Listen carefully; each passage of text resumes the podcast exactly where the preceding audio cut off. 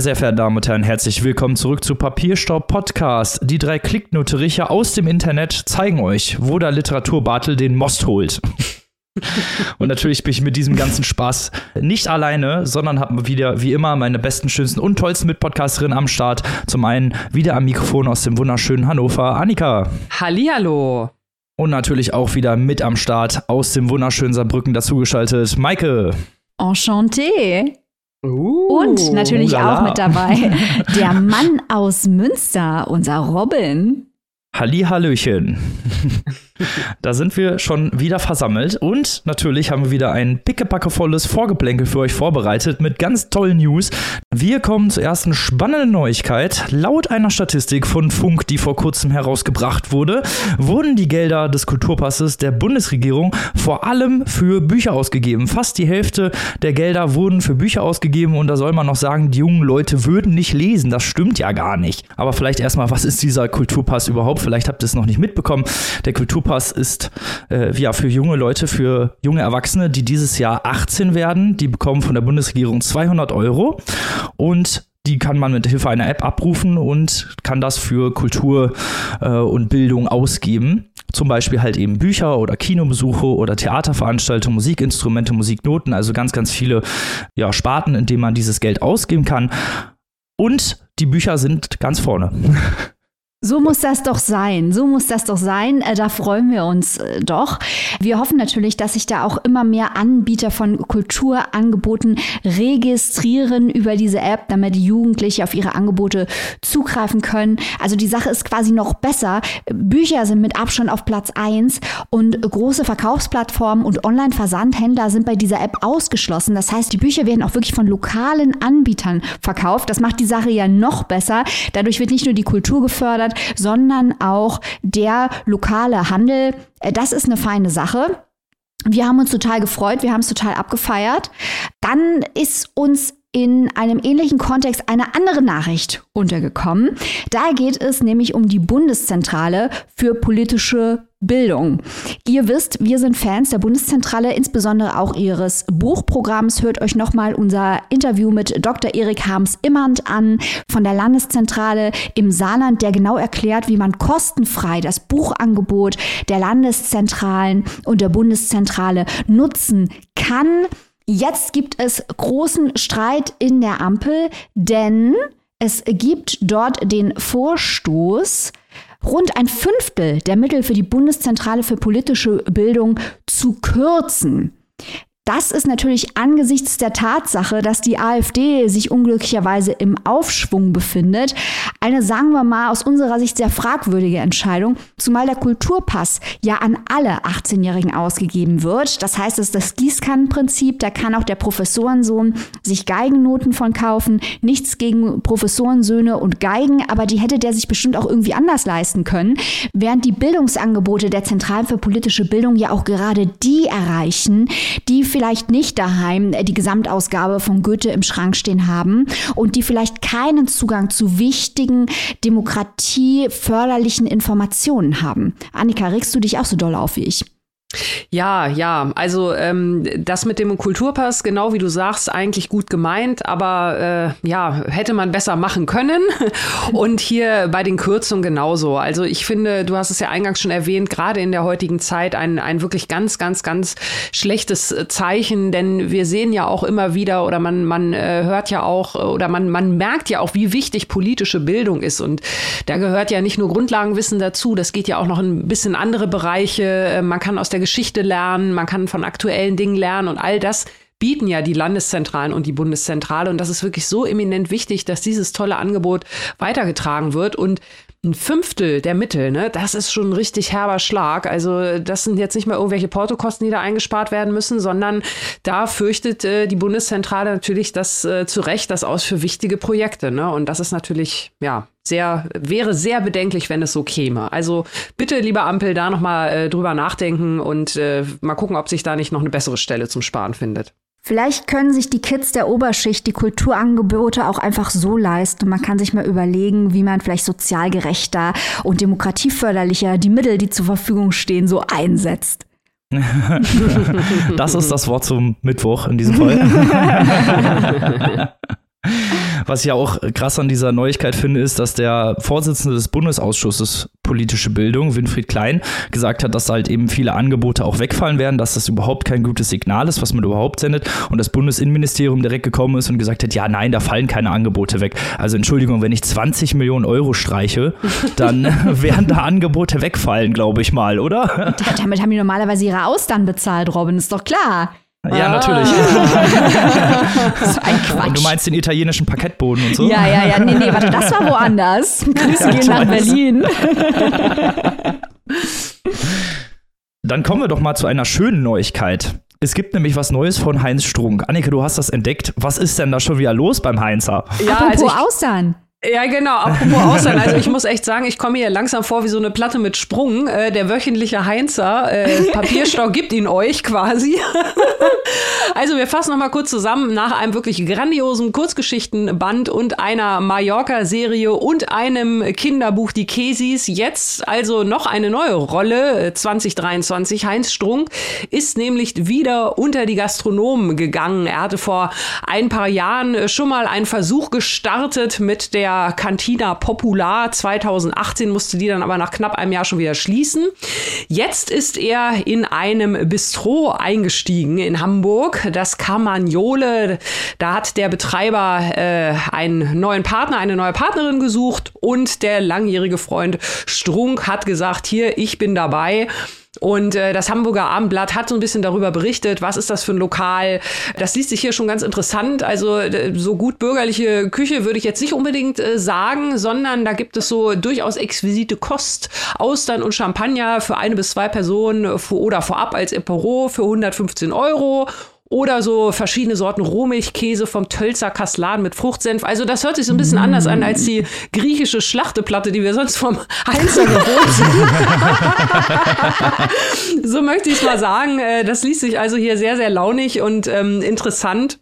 Und der Heinzer plaudert auch ganz, ganz äh, interessiert äh, in anderen Medien, äh, was er zum Beispiel von seinem letztjährigen Roman Ein Sommer in Niendorf äh, bekommen hat. 400.000 Euro bislang. Und äh, ja, also Heinzer erzählt gerne Austern, Shampoos. Es muss nicht immer der Grieche sein. was mich auch sehr begeistert hat äh, an diesem Artikel im Hamburger Abendblatt, ist, dass hier nochmal wiederholt wird. Er arbeite an einem Roman für 2024 angekündigt, Zauberberg 2, eine Hommage zum 100. Geburtstag von Thomas Manns, der Zauberberg. Ich erinnere an mein letztes mhm. Interview mit Heinz Strunk. Robin war auch dabei. Der hat nicht interviewt, aber der hat mir virtuell das Händchen gehalten und war auch mit dabei. und wir beide haben hinterher die ganze Zeit gerätselt, ob der Heinzer uns verarscht hat, als er das zu uns gesagt hat, dass er den Zauberberg 2 schreibt. In der, Im Schrifttuch Lupus von Terminator 2, muss genau, man dazu sagen. Das hat er gesagt. das hat er gesagt. Also es wird sich im Jahr 2024 zeigen, ob das alles ein großer Prank war oder ob wir nach Olga Tokarczuks Empusion, was ja auch eine Art Zauberberg 2 war, jetzt nochmal die männliche Perspektive kriegen. Ich bin gespannt. Bis dahin trinken wir einen in der Schanze auf ihn. Ja, genau wie sich das gehört. Und da haben wir noch eine kleine feine Neuigkeit zum Rauswerfen sozusagen.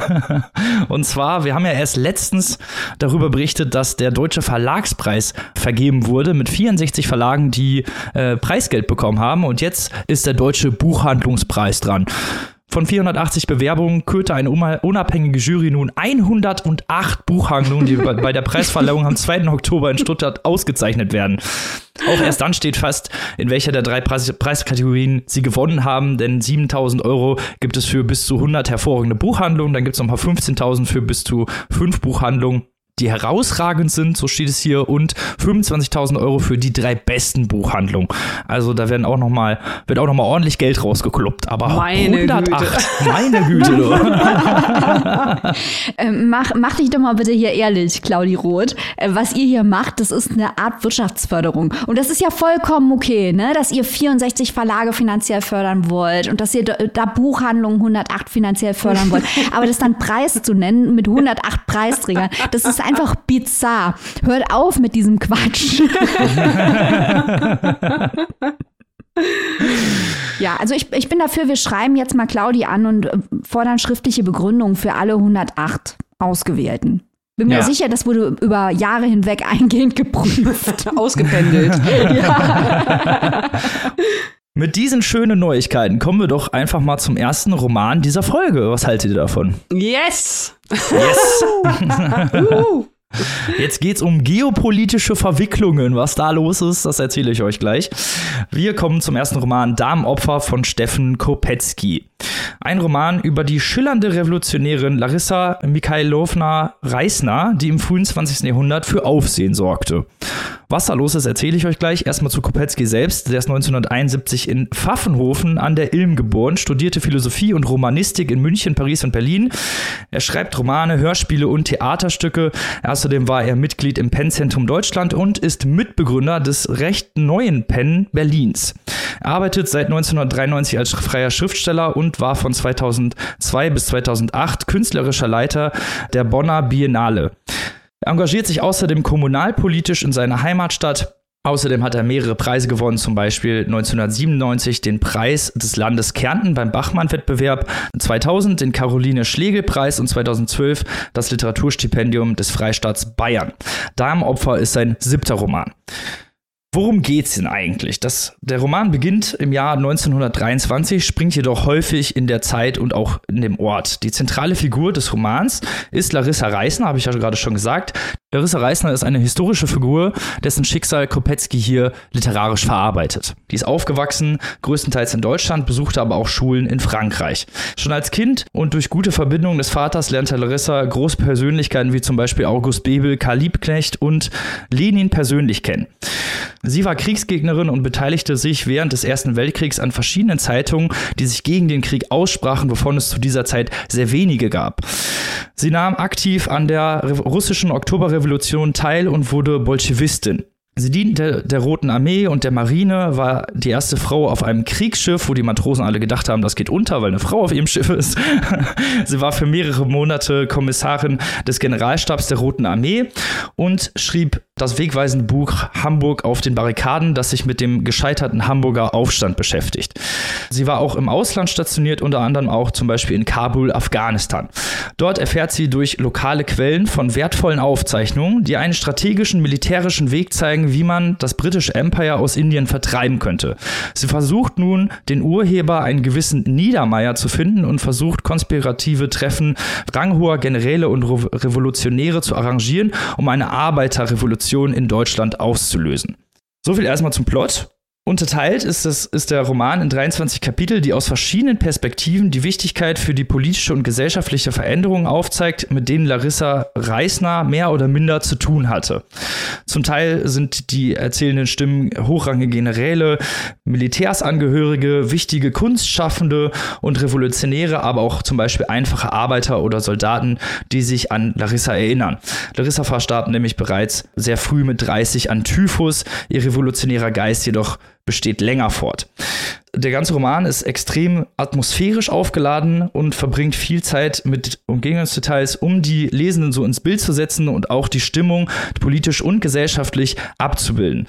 Es funktioniert sehr gut und ist mit zahlreichen Informationen angefüllt. Das ist jetzt mein Stichwort für den nächsten Punkt, denn der Großteil des Romans oder ein Großteil des Romans machen geopolitische, gesellschaftliche und militärische Aufklärungen aus, die ein akkurates und detailreiches Bild der Lage um 1920 in verschiedenen Ländern abbildet. Da ist zum Beispiel der Bürgerkrieg, die russische Oktoberrevolution sowie die Gründung der Sowjetunion, prekäre Lage der Arbeiter nach dem Ersten Weltkrieg und äh, natürlich auch spielt auch immer wieder der Versailler Vertrag eine große Rolle, die Gründung der Weimarer Republik und die gescheiterten späteren Aufstände. Ohne Vorwissen und trotz der zahlreichen Einordnungen war ich häufig ein bisschen lost, sage ich mal ganz ehrlich. Ich habe extrem viel recherchieren müssen, habe dadurch aber natürlich auch extrem viel über diese Zeit gelernt und auch über diese ganzen geopolitischen Eigenheiten, die diese Zeit bestimmt haben. Es liest sich zum Teil auch wie so ein kleiner Polit-Thriller, da Larissa selbst eine Art Spionin war und sich häufig in revolutionäre Machenschaften vertiefte. Die hat konspirative Treffen veranstaltet, hat sich mit ganz, ganz vielen unterschiedlichen Leuten getroffen und hat auch selber versucht, so im Kleinen eine Revolution zu starten, die leider nie so richtig zusammengekommen ist. Das ist aber alles total interessant. Äh, ich muss allerdings sagen, also mich interessiert das Thema nicht so wirklich brennend um 1920. Ich kannte auch ganz, ganz viele ähm, politische Machenschaften nicht, ich kannte ganz viele Leute aus der Politik und der Gesellschaft nicht, da muss ich mich erstmal komplett einlesen, aber dafür, wie gesagt, habe ich halt was gelernt. Ich fand, es war sehr, sehr spannend, gerade auch so ab dem Mittelteil äh, hat man immer wieder so revolutionäre kleine Treffen, die da stattfinden. Und man ist so ein bisschen auch auf der Seite von Larissa, weil sie halt eigentlich so eine Weltrevolution auslösen will, dass ja alle frei sind und alle sich von der Bourgeoisie und der Elite lösen können, was ja eigentlich eine, ja, ein recht äh, schwieriges Unterfangen, aber durchaus ein lobenswertes Unterfangen ist. Deswegen hat mir das Buch tatsächlich ganz gut gefallen. Es ist, wie gesagt, nicht so unbedingt mein Thema, aber äh, ist es durchaus sehr spannend und literarisch auch extrem gut gehandhabt von Steffen Kopetzky, weil er eben so ganz viele Informationen immer wieder reinstreut und man auch als Lesende wirklich sehr, sehr gut mit in diesen Plot und auch in diese Zeit mit hineingezogen wird. Annika, du hast ja mitgelesen. Wie fandst du das Buch? Ja, also ich muss sagen, ähm, ich bin sehr, sehr fasziniert von diesem Buch aus verschiedenen Gründen. Also ich muss auch gestehen, ich habe anfangs so die ersten paar Seiten oder die ersten ein, zwei Kapitel gedacht, was hat der Robin denn da ausgesucht? Was ist denn das für eine, ja, für ein mir völlig unbekannter Charakter in, genau wie du sagst, so einer Zeit? Wo ist denn da der Zusammenhang? Aber dieser Zusammenhang hat sich mir dann ziemlich schnell erschlossen, weil sich da ja dann wirklich ein ja, ich möchte mal sagen, ein Panoptikum der Weltgeschichte mehr oder weniger entsponnen hat in diesem Buch. Also du hast das ja gerade schon sehr ausführlich geschildert, äh, wie du dir da den äh, Wolf gegoogelt hast. Ja, ich, was soll ich sagen? Ne? Geopolitik ist natürlich eins meiner vielen Steckenpferde. Von daher hatte ich da auch einige Querverweise, die ich gleich gefunden habe, die mich total begeistert haben. Also das geht ja bis, um den Bogen schon mal ganz groß zu spannen, bis äh, zu Boris Pasternak, äh, der am Ende seine Lara für Dr. Chivago nach dieser Larissa hier so ein bisschen formt oder ihr zu Ehren gestaltet. Also so mhm. groß ist der Bogen, der da aufgemacht wird mit diesen zig Querverweisen, diese Figur der Larissa oder die Person Larissa Reisner, du hast ja gesagt, die hat es ja wirklich gegeben. Also ich muss erstmal sagen, was für ein faszinierender Charakter. Ich lobe Steffen Kopetzky, großen Applaus für seine unfassbare Rechercheleistung und dass er diese tolle Frau wieder aus der Versenkung geholt hat und ihr die Würdigung gibt, die in der Weltgeschichte zusteht. Ne? Also man möchte sich mal überlegen, wenn Larissa Leisner ein Mann geworden äh, gewesen wäre, dann äh, würde sie wahrscheinlich ihre Abenteuer äh, in, für Kinder vorgelesen oder irgendwas, keine Ahnung, für Jungs. ähm, von daher schon mal das ganz, ganz toll, dass man diese Geschichte hier mitbekommt, also weil sie ja wirklich auch so eine schillernde Figur ist. Sie war ja ein richtiger Promi ihrer Zeit. Also mhm. sie ist ja wirklich, wie du gesagt hast, Lenin, Trotzki, die ganzen Intellektuellen, alle Menschen, nicht nur Männer, waren fasziniert von ihr. Und diese Faszination, Steffen Kopetzky schafft das, diese Faszination auf die Seiten zu übertragen. Also ich war selbst, wie gesagt, völlig fasziniert von dem Charakter und auch von dieser Geschichte, die sich da mehr und mehr entsponnen hat. Weimarer Republik, also der Kern oder der Beginn ist ja so ziemlich genau vor 100 Jahren, 1923. Und wie es sich dann die nächsten Jahre entwickelt mit Larissas frühem Tod und der Beerdigung so als Dreh- und Angelpunkt, auf ähm, die die Geschichte zusteuert, aus verschiedenen Richtungen. Interessante geopolitische Verwicklungen, Projekte, du hast es gerade schon gesagt, die Russen und die äh, Deutschen, ob die sich irgendwie zusammenschließen konnten. Man wollte Revolution weltweit äh, hinbringen. Larissa selbst war auch unfassbar brutal. Da gibt es diese eine, schö eine schöne Szene, da wird sie gefragt, wenn sie denn die Gelegenheit hätte, ne, völlige Zukunftsspinnerei, Futurismus spielt da ja auch eine große Rolle, frühes Science Fiction was sie auf dem Mond machen würde. Und sie sagt, sie würde einen Schießstand bauen und dann so lange warten, bis London und New York im Ziel sind und dann kräftig abfeuern. Ne? Also die Frau, die hat auch, die hat auch keine drauf. Die hat auch keine Gefangenen gemacht. Wie gesagt, unfassbar faszinierend, ganz, ganz toll.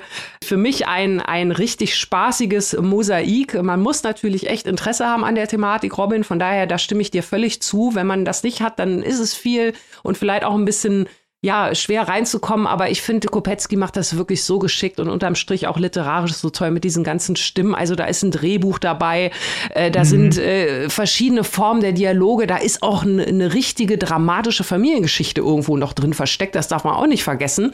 Also ich finde, das ist ein Buch, das drückt äh, bei mir alle richtigen Knöpfe. Ich bin wirklich begeistert und ähm, von daher äh, gut ausgesucht, lieber Robin. Vielen lieben Dank. Und erstmal muss ich dir natürlich auch zustimmen. Dieses Geopolitische macht total viel Spaß. Ich wusste das halt auch alles vorher noch gar nicht, dass zum Beispiel die Deutschen mit den Russen kollaboriert haben, sozusagen, um dem Versailler Vertrag zu entgehen und dann Panzer und Abwehrgeschichten zu bauen, die sie halt laut Vertrag auch gar nicht machen durften. Also da geht ja so viel auch Spionagekram, aber also diese Larissa ist ja fast eine Spionin eigentlich, mhm. die ja immer wieder auch für andere Seiten steht, also die sich ja nicht wirklich komplett auf eine Seite schlägt. Sie ist klar Bolschewistin, aber sie hilft halt auch anderen Ländern oder anderen Generälen oder anderen Revolutionären, um äh, eben an ihr Ziel zu kommen, um diese Welt Revolution zu kommen und das fand ich halt total spannend und was du halt auch zu den literarischen Verarbeitungen sagst, total geil gemacht. Wie du schon gesagt hast, hier so ein Drehbuch ist da drin. Wir haben halt auch irgendwann so ein so ein Gespräch zwischen höheren Generälen, die sich ja. über irgendwas unterhalten und versuchen, die Welt sozusagen an sich zu reißen. Und was ich auch total interessant fand, war, dass Steffen Kopetzky selber gesagt hat, dass er einige Sachen dramaturgisch halt eben auch verarbeiten musste, mhm. dass aber gerade das, was, wenn es um die Geschichte geht, um die Historie, alles auch nachrecherchiert ist und alles auch so passiert ist, wie er es geschrieben hat, zumindest wenn es halt eben um diese Informationsbits geht. Und das fand ich auch ziemlich spannend. Auch wenn ich sagen muss, dass mir irgendwann als irgendwann diese Schachtelsätze sind ja wirklich sehr, sehr lange Schachtelsätze, weil dann ja. erklärt werden muss, wer was ist und wer was gemacht hat und so. Und ich verstehe das auch, dass es sehr kompliziert ist, jemandem zu erklären, der sich mit dieser Zeit vielleicht gar nicht so richtig auskennt. Aber dafür hatte das tatsächlich sehr gut gemacht. Irgendwann wollte ich, irgendwann hatte ich keine Lust mehr auf diese Informationsbits, aber eigentlich äh, sind die halt eben total wichtig, um diesen ganzen Kontext, diesen, diesen ganzen Zusammenhang auch in, in der Gänze wirklich verstehen zu können. Und ich war nach diesem Buch unfassbar viel schlauer als vorher. Ja, also ich muss, ich muss auch sagen, es ist wirklich auch für so einen politischen Roman schon sehr, sehr anspruchsvoll, weil es wirklich so komprimiert, so viel Geschichte und halt, wie du schon sagst, Geopolitik reinballert. Ähm, also da gehört schon einiges dazu. Ich hatte zum Beispiel auch so ein paar Sachen, die äh, kannte ich aus Babylon Berlin, aus der Fernsehserie. Volker Kutscher, der Autor, der hat ja auch einen Blurb hinten äh, hinterlassen, also auch nochmal da so ein Haken dran. Und äh, das ist schon wirklich ganz, ganz spannend, vor allem dann auch diese Parallelität, äh, der aufkeimende Nationalsozialismus. Äh, mhm. Hitler wird zumindest einmal am Rande schon mal so als drohende Gefahr erwähnt. Also wirklich ein Buch, äh, sehr, sehr spannend und auch unterhaltsam und unterm Strich auch, wie du gesagt hast, ein unfassbarer Spionage, Spionagethriller. Ich bin jetzt total angepisst, Leute. Das klingt genau nach meinem Buch. Ja, ja, ich ja, wünschte, ja. ich hätte da mitgelesen. Verdammte Axt. Ah. Du würdest es lieben auf jeden Fall. Oder du ja, wirst es lieben oder wie auch immer. Ja, da gehe ich auch ganz stark von aus. Bei einigen Szenen habe ich gedacht, das würde Maike jetzt richtig feiern. Ah, ah Mann. Ich hoffe, er wird für den Deutschen Buchpreis nominiert. Da muss ich es doch noch lesen. Ha! Das sehen wir ja schon in ein paar Wochen. Ja. Ihr wollt euch Damenopfer zulegen. Das könnt ihr sehr leicht tun. Damenopfer von Steffen Kopetzky erschienen bei unseren guten Freunden von Rowald Berlin. 26 Euro in der ziemlich schönen Hardcover-Version und mhm. 21,99 Euro als digitale Version. So, damit kommen wir zum nächsten Buch dieser Folge und jetzt wird's gewalttätig. ja, wir reisen nach Italien. Da habe ich nämlich einen Autor im Gepäck, der jetzt, äh, der zumindest in Italien schon veröffentlicht hat, aber jetzt das erste Mal ins Deutsche übersetzt wurde. Und zwar ist das Fabio Baccia mit seinem Roman Nova, der auch in Italien schon für den wichtigsten italienischen Buchpreis, den Premio Strega, nominiert wurde. Ja, Fabio Baccia stellt sich also mit seinem Roman hier der deutschen Leserschaft vor und ja, es geht wirklich um Gewalt. Das ist so das große beherrschende Thema, das hier vor allem anhand einer kleinen Familie skizziert wird. Im Mittelpunkt steht unser Protagonist Davide, ein Neurochirurg. Er ist verheiratet mit Barbara, einer veganen Logopädin und gemeinsam haben sie einen Sohn im Teenageralter, der gerade seine erste Liebe erlebt. Und die Familie wohnt in Lucca am Stadtrand. Soweit klingt das eigentlich alles äh, ganz beschaulich, aber Davide hat zwei aktuelle Probleme. Zum einen ist das sein direkter Vorgesetzter, der auch jahrelang sein Mentor war. Die beiden sind über einen wissenschaftlichen Streit so ein bisschen auseinandergeraten und er fühlt sich seitdem von seinem ehemaligen Mentor sabotiert. Und zum zweiten ist da noch der der unbeliebte Nachbar, der einen Nachtclub betreibt, äh, der dort ja in der Gegend dafür sorgt, dass die Menschen nicht immer unbedingt den Nachtschlaf bekommen, den sie brauchen. Und da gab es eine Abmahnung. Also da droht auch so ein bisschen Ungemach. Und ja, dann kommt noch aus ganz unvorhergesehener Seite noch eine weitere unschöne Sache hinzu, die David sehr auf der Seele lastet. Und zwar beobachtet er eine Szene. Seine Frau und sein Sohn warten auf ihn. Er will sich ihnen nähern und bevor er dies tut und bevor er auch von ihnen erkannt wird, wird seine Frau von einem Mann belästigt und David ist also wie erstarrt. Er kann nicht eingreifen. Äh, er ist schockgefroren sozusagen und muss dann mit ansehen, wie ein Fremder eingreift und die Situation mit Gewalt löst. Ja, und David ist davon so fasziniert, äh, dass er, als er diesen Fremden, der da also mit Gewalt eingegriffen hat, durch einen Zufall wieder trifft, ja, dass er ich, sich ihm und seiner inneren Kraft, seiner spirituellen Welt, in der er lebt, äh, anschließt, äh, mit ihm sozusagen auf eine spirituelle Reise geht und seine innere Kraft finden soll und vor allem den Umgang mit Gewalt lernen soll. Und Davide beginnt sich dann ziemlich dramatisch zu verändern und setzt eine Gewaltspirale in Gang, die in einer ja ziemlich brutalen Szene gipfelt, auf die ich jetzt natürlich nicht eingehen kann aus Spoilergründen. Also, wir haben schon gesagt, Gewalt ist hier natürlich das beherrschende Thema in diesem Buch. Alle oder viele verschiedene Facetten Gewalt zum einen als Instinkt, als Instrument, grundsätzlich die Frage Gewalt ja oder nein. Barbara, die den Wandel von ihrem Mann mitkriegt, der also anfängt, Kampfsport zu betreiben und äh, ja, sich einfach merkwürdig verhält, äh, die sagt, was ist denn das für ein Quatsch, wieso in dem Mittelalter, Dispute löst man doch anders. Männerbilder ist natürlich ein großes Thema. Da stehen vor allem die Beziehungen zwischen Vätern und Söhnen im Mittelpunkt, nicht nur anhand von unserem Protagonisten und seinem Sohn, sondern auch von diesem Nachtclub Nachtbahn, der auch eine recht komplizierte Beziehung zu seinem eigenen Sohn hat. Ja, das sind so die, die großen Themen erstmal. Ähm, auch hier bei diesem Buch, äh, ähnlich wie bei Kopetzky, ja, brauchte ich ein bisschen, um reinzukommen. Also da war mir am Anfang die Sprache so ein bisschen nicht ganz so geheuer. Das hat sich dann aber leider im Gegensatz zu Kopetzky nicht so richtig gelegt. Also ich hatte hier durchaus so ein bisschen meine Probleme. Zum einen auf der Plot-Ebene hat es, denk, würde ich jetzt mal so sagen, ob der Mitte richtig gut Fahrt aufgenommen. Auch das Ende hat mich überrascht. Das möchte ich positiv hervorheben. Das habe ich so nicht kommen sehen, wie der Autor da auch mit Wahrnehmung spielt. Das fand ich sehr, sehr geschickt gemacht. Aber dennoch ähm, fand ich das Pacing an vielen Stellen hier nicht wirklich gelungen. Also Fabio Baccia springt hin und her so ein bisschen in der Zeit manchmal. Äh, das verwirrt, zumal die Charaktere doch relativ blass bleiben. Also ich konnte keine wirkliche Beziehung zu den Charakteren aufbauen und konnte auch ihre Handlungen teilweise nicht so richtig nachvollziehen. Also da habe ich mir doch so ein bisschen mehr von erhofft. Allen im allem ist es ein Buch, ähm, das tut sehr, sehr, sehr schlau, kann das aber leider nicht immer erfüllen, was ich sehr schade finde. Aber nichtsdestotrotz, die reine Plot-Ebene, die war durchaus spannend und äh, ja, ich habe es nicht kommen sehen, das passiert auch nicht aller Tage. Von daher möchte ich auf dieser positiven Note enden und Maike und Robin dazu holen, die diesen italienischen Roman auch beide gelesen haben. Was sagt ihr denn zu Fabio Baccias Nova? Also ich fand die grundsätzliche Anlage und Fragestellung, die der Roman verhandelt, sehr spannend, weil wir haben diesen Neurochirurgen, der von der Plastizität und der Schönheit des Gehirns äh, fasziniert ist, zu seiner Lebensaufgabe macht und gegenübergestellt äh, der primitive Wunsch, Gewalt auszuüben oder der primitive Hang zur Gewalt und die Frage, inwiefern muss man zur Gewalt bereit sein? Wann soll und kann sie eingesetzt werden? Das ist eigentlich sehr interessant, aber dann habe ich das Gefühl, dass der Roman aus dieser Fragestellung auch, wann soll man flüchten, wann soll man kämpfen, einfach nicht genug macht. Schauen wir uns mal die einzige wichtige Frauenfigur in diesem Roman an, Barbara, die Frau von Davide eine Logopädin, also sie steht für die Sprache, für den Ausdruck, für das friedliche Verhandeln. Da ist sie auch noch Veganerin und möchte ein Holzhaus unbedingt haben und drängt ihren Mann dazu. Also auch noch umweltbewusst äh, im Mittelstand zu Hause. Äh, und sie ist eigentlich in diesem Roman hauptsächlich als Opfer und als Person der Dinge zustoßen vorhanden. Dann fürchtet sie sich vor ihrem 40. Geburtstag, also ganz klischiert.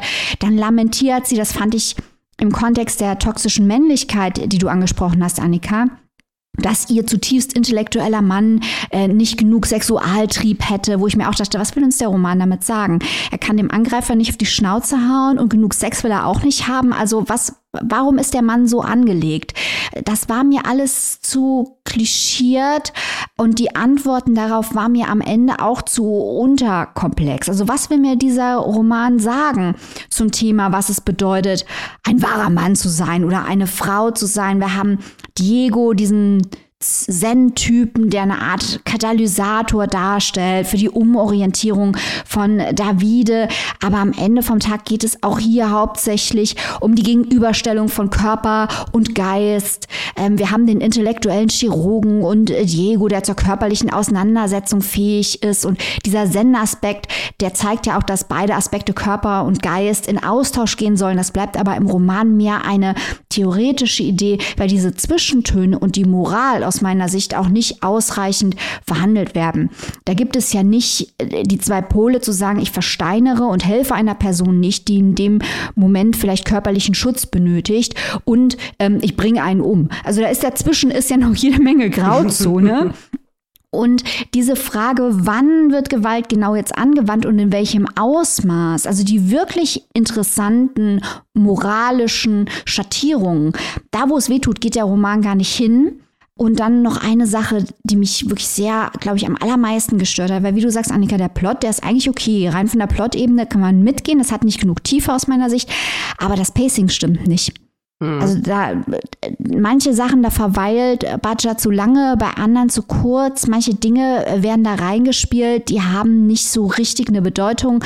Andere sind auch zu offensichtlich. Also wie viele Bumerang-Metaphern will man denn in diesem Buch unterbringen? ähm, jetzt jetzt habe ich genug gerantet. Robin, sag du doch mal bitte was Nettes über Nova. Uff, oh, jetzt schwierig. Oi, oi, oi, Ach komm, so schlimm war es jetzt auch wieder nicht. Nein, so schlimm war es nicht. Nein. Äh, ich fand, wie ihr beide schon gesagt habt, die zugrunde liegende Thematik durchaus interessant. Und es ist halt nur immer blöd, wenn so eine Thematik so auf Augenwischerei verarbeitet wird, weil die, so wie du schon gesagt hast, Mike und du auch Annika, das äh, ist ja nicht richtig verarbeitet, diese Gewalt beziehungsweise Körperlichkeit gegen Geistigkeit und auch diese Gegenüberstellung funktioniert tatsächlich überhaupt nicht gut, weil es eigentlich eine Szene gibt, da hat Davide sich schon ja vermännlicht, nennen wir es mal, er ist der Gewalt zuträglich und seine Frau steht neben ihm und sie wird angegangen von jemandem und äh, sagt dann auch so, dass sie es schlecht von ihm findet, dass er nichts dagegen tut. Und als er dann was macht, und zwar aber dann auch Gewalt einsetzt, finden sie es auf einmal schlimm.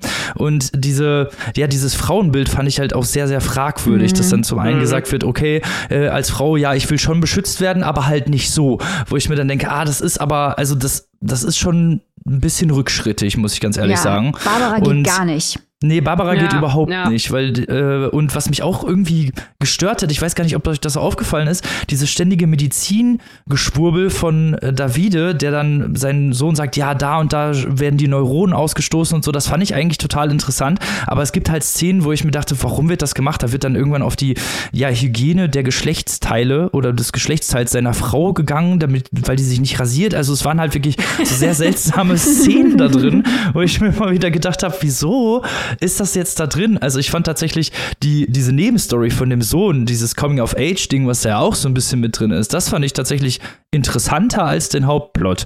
Und das ist halt irgendwie nichts Gutes, weil wir schon gesagt haben, das Pacing stimmt halt nicht. Man kriegt halt immer wieder so Nebengeschichten, die aber eigentlich zu dem Hauptplot wenig beitragen oder zumindest, äh, also auch nicht am Ende, wo man sich dann denkt, ah, jetzt macht die Szene Sinn. Nee, leider nicht. Und das ist dann halt einfach schade, wenn das Pacing nicht richtig stimmt. Rein Plot-Ebene ist in Ordnung, aber auch die Figurenzeichnung fand ich tatsächlich nicht wirklich gut gemacht, weil sie teilweise inkonsistent reagieren oder agieren und teilweise auch zu, ja, also zu flach ausgearbeitet sind als Charaktere.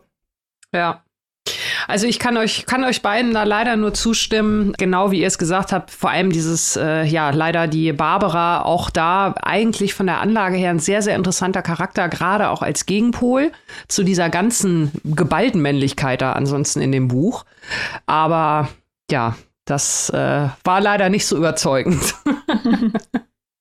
es ist halt schade, ne? Weil dieses Gewaltthema, Zivilisation und Gewalt, wie löst man Konflikte, wenn kein Ausweg erscheint? Was hat das mit dem Männlichkeitsbild zu tun? Da hier die ganze Klaus Teweleit Körperpanzernummer und so. Das fasziniert uns, das interessiert uns, das ist unglaublich relevant. aber das hier ist einfach nicht radikal genug am Ende des Tages und auch zu offensichtlich in seinen Metaphern. Es bleibt ein bisschen zu holzschnittartig, mhm. Ähm, was hier am Ende vom Tag passiert. Also es ist kein Fight Club, dieses Buch. Nee, oh, nee. Und da kann man schon drüber diskutieren, äh, wie subtil Fight Club nun wirklich ja. ist. Ich liebe Fight Club, nichts gegen Fight Club. Aber äh, das, äh, ja, ich fand das ein, ein bisschen, ein bisschen schade. Ja, also ich würde auch sagen, äh, bisschen weniger Katzen auch. Äh, da war auch viel Katzengerede. Es Hunde gewesen wäre, okay gewesen. Ja, also Hunde waren ja auch, aber es war wirklich auch da wieder das Pacing. Ne? Also das ist jetzt wirklich nur noch mal so ein Beispiel. Da dachte ich auch gerade am Anfang, wo soll das noch hinführen? Dabei kann, ne, dass Batscha da was, was hat, äh, das hat er ja wirklich bewiesen mit diesem Plotskelett, was dahinter steckt. Mhm. Also mhm. ne, das möchte ich noch mal sagen. Diese ganze Frage, was, was sehen wir als Gewalt, was empfinden wir als Gewalt, was empfinden wir vielleicht auch als Übergriff und wie sich manche Dinge dann irgendwie auflösen. Und dann kommt die wahre Gewalt oder die wahre, äh, der wahre Horror aus einer ganz anderen Ecke. Also das war wirklich schon ganz, ganz groß und ich glaube, äh, da hätte man wirklich von diesem ganzen ja, äh, schlau tun im Klimbim so ein bisschen mehr von weglassen können. Und weil die Geschichte schon ziemlich stark ist. Annika, wo und für wie viel können sich die geneigten ZuhörerInnen dieses Werk denn zulegen? Ja, Nova von Fabio Baccia ist erhältlich ab morgen bei unseren guten Freundinnen vom Antje Kunstmann Verlag, übersetzt von Christine Ammann und kostet im Hardcover 25 Euro und im E-Book 19,99.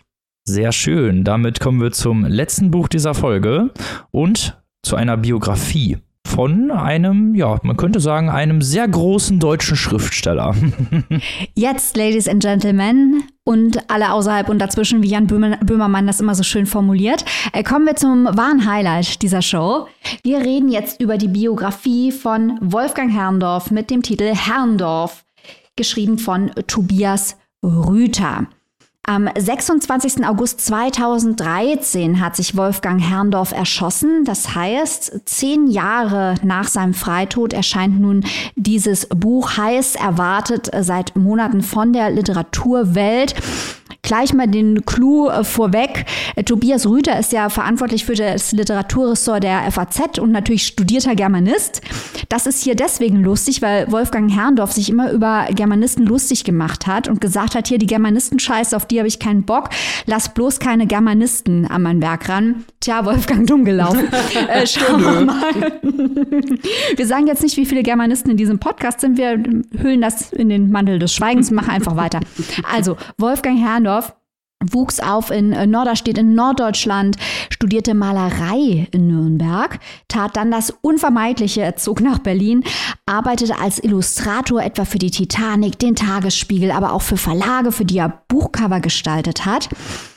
Und er ähm, machte was ganz Besonderes, denn schon an der Kunsthochschule hatte er es schwer, da er sehr klassische alte Maltechniken anwandte und erlernen wollte und durch das, was er zeigte, sie in die Gegenwart geholt hat, also Irritationen ausgelöst hat durch den Gegensatz zwischen der Technik der Darstellung und äh, dem Gegenstand der Darstellung. Was meine ich damit? Es gibt ein sehr bekannten Band von dem Maler Wolfgang Herrndorf, der ist Klassiker Kohl, das Kohl-Porträt im Wandel der Zeiten. Und ihr ahnt es schon, äh, Wolfgang Herrndorf malte den damaligen Regierungschef Helmut Kohl im äh, Stil von Magritte, Baselitz, Kranach und Vermeer. Unglaublich lustig, diese Bilder. Und dass er eben hier Dinge, die es gab, genommen hat und sie auf das angepasst hat, was er künstlerisch darstellen wollte. Das merken wir uns jetzt schon mal für in einer Minute, wenn wir nämlich zu seinem schriftstellerischen Werk kommen. Ich liebe das, wie dieses Buch, um das mal vorwegzuschicken, den Bogen schlägt zwischen der bildenden Kunst, also zwischen der Malerei und der Literatur. Muss ich ganz viel auch an äh, Eckhard Nickel denken. Grüße gehen raus an unseren Lieblingskunsthistoriker in Frankfurt. Erstmal in Berlin sucht sich Wolfgang Herrndorf aber neue Freunde. Und zwar im Internetforum Wir höflichen Paparazzi. Ganz bekannt, da hängen dann Leute rum wie Sascha Lobo oder sein guter Freund Holm Friebe. Gegründet wurde das Ding von unserem guten Freund Anko, Christian Angowitsch, dem früheren Moderator des Bachmann-Preises und Tex Rubinowitz, Bachmann-Preisträger. Dort auch geschrieben, Katrin Passig, Bachmann-Preisträgerin. Also er war schon gleich bei den richtigen Leuten dort angekommen, hat sich gut im wahren Leben auch mit denen angefreundet. Um ihn herum schrieben alle, das Unvermeidliche passierte auch hier und Wolfgang Herrndorf wandte sich der Schriftstellerei zu durch die Kreise, in die er dort geriet. Sein Debütroman in Plüschgewittern erschien ganz nah angelegt an. Und wenn ihr dachtet, das waren jetzt schon unglaublich viele Name-Droppings zu Lieblingen dieses Podcasts, haltet euch fest, angelehnt an Faserland von Christian Kracht, selbstverständlich. Wir erfahren in diesem, ja, ja, wir erfahren in diesem Buch auch die großartige Geschichte, wie Herrndorf beim Bachmann-Preis ließ und den Publikumspreis gewinnt. Dann kommt sein Erzählband Diesseits des von allen Gürtels, Deutscher Erzählpreis. Dann Einschnitt 2010, bösartiger Hirntumor wird festgestellt. Und Herrndorf beginnt die Arbeit an seinem berühmten Blog Arbeit und Struktur. Er schreibt jetzt gegen die Zeit an, denn er wird an diesem Hirntumor sterben, das weiß er von vornherein. Und bis zu seinem Tod 2013 haut er dann noch raus sein berühmtestes Buch Chick, äh, ein Jugendroman, den man aber eigentlich auch als Erwachsenenroman lesen kann. Für den bekommt er einen Clemens Brentano-Preis, den Deutschen Jugendliteraturpreis und Sand. Dafür bekam er dann noch den Preis der Leipziger Buchmesse nach seinem Tod, der Vollständigkeit halber. Äh, Bilder deiner großen Liebe, was eine Art Fortsetzung von Schick ist, Arbeit und Struktur als Buch und die Textsammlung Stimmen. Das alles wird hier in einem erzählenden Sachbuch uns um die Ohren gehauen, das unglaublich atmosphärisch und dicht ist. Denn Tobias Rüter hat mit so gut wie allen wichtigen Menschen im Leben von Herrndorf gesprochen, mit Kindheitsfreunden, mit seinen Eltern, äh, mit Schriftstellerfreunden aus diesem höflichen Paparazzi-Forum, mit seinem besten Freund, den er an der Kunsthochschule kennengelernt hat. Also unfassbar viel Recherchearbeit und diese Bewegungen in seinem Leben spiegeln sich in der Literatur und das wird hier sehr fein ziseliert herausgearbeitet, wo die Parallelen sind. Also starke, starke Rechercheleistung von Rüter mit Katrin Passig hat er offenbar als einziger nicht gesprochen. Wer weiß warum, wenn das einer von euch weiß, spielt es uns zu.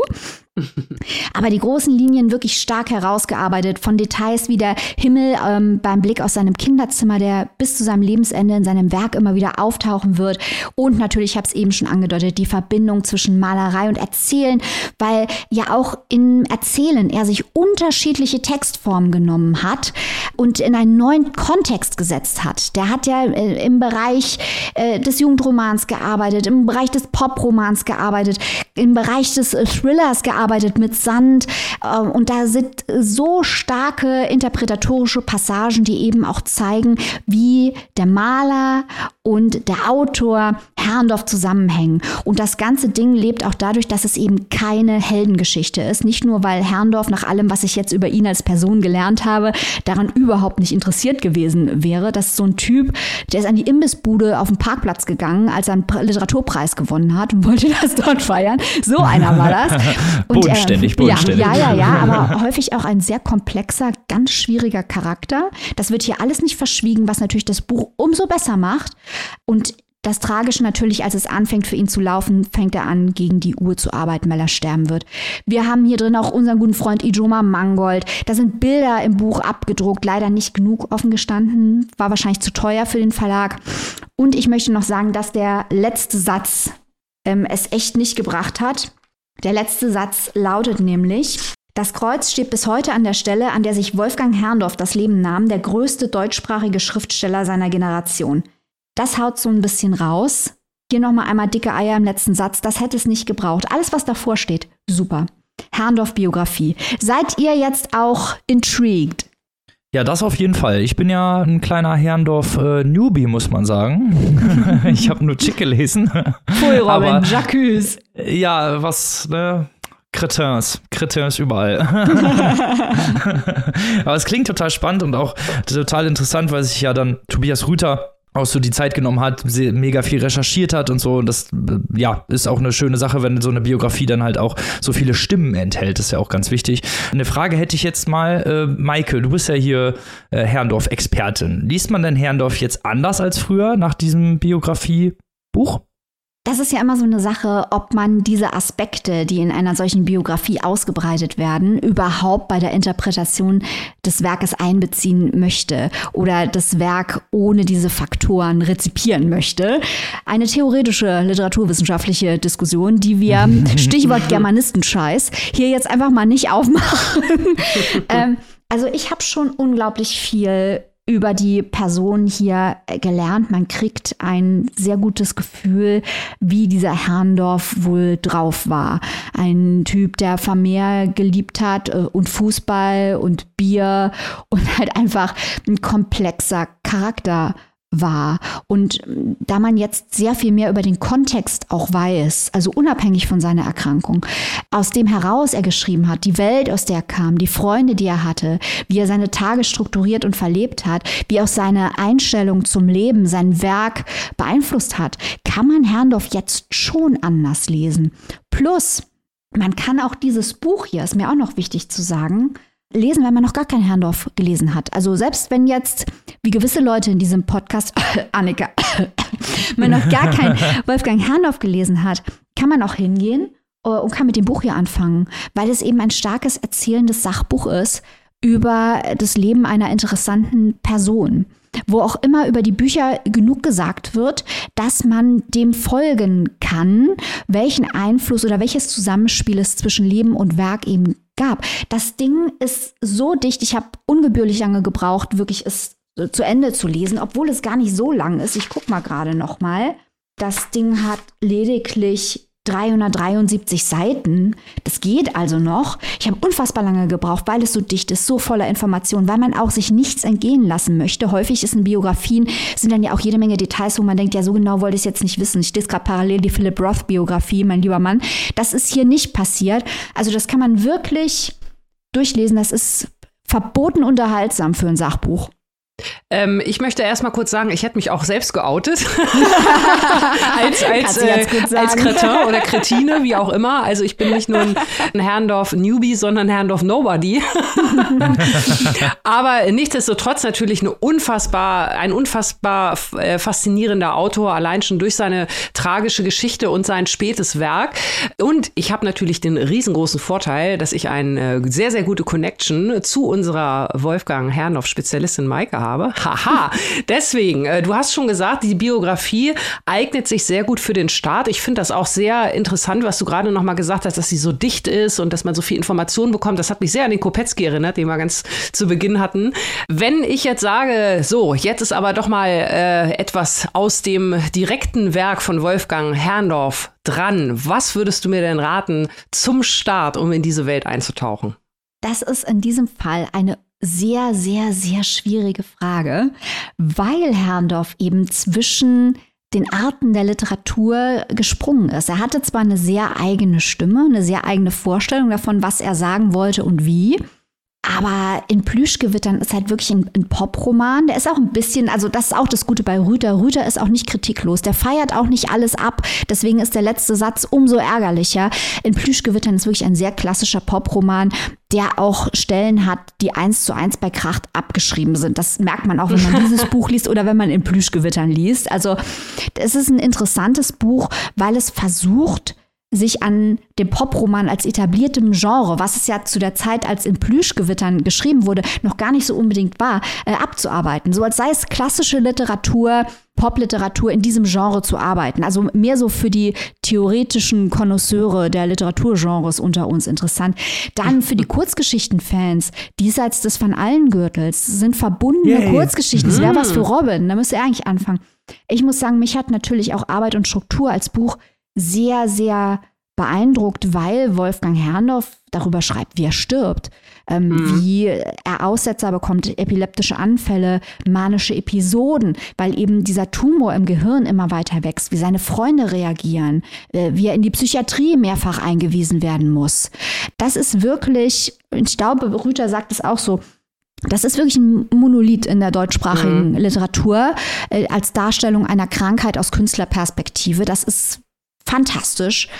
Äh, Chick, müssen wir nichts zu sagen, ne? Jugendroman. Ja. Sand ist für die Bastelfreunde unter uns. Da bist du wahrscheinlich eher beim Kopetzky.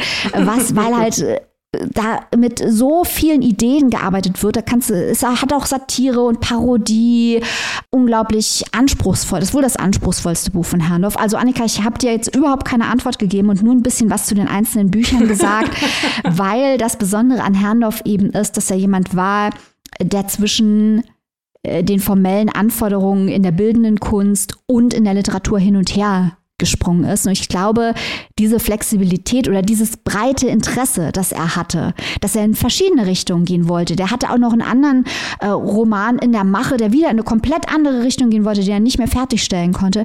Ich glaube, das zeichnet Herrndorf am Ende vom Tag auch aus. Da ist ein Roman für jeden dabei. Na, das ist doch, das ist doch ein wunderschönes Schlusswort. Das ist mal ein schöner Schlusssatz. Wo und für wie viel können sich die ZuhörerInnen dieses Werk denn zulegen, liebe Maike?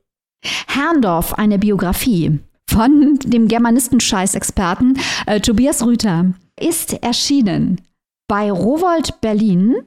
Er hat ein fantastisches Cover mit einem Selbstporträt von Herrndorf übrigens drauf. Deswegen lohnt sich auch das gebundene Buch für 25 Euronen, wo wie gesagt auch schöne Drucke von Herrndorf Bildern drin sind, aber viel zu wenige.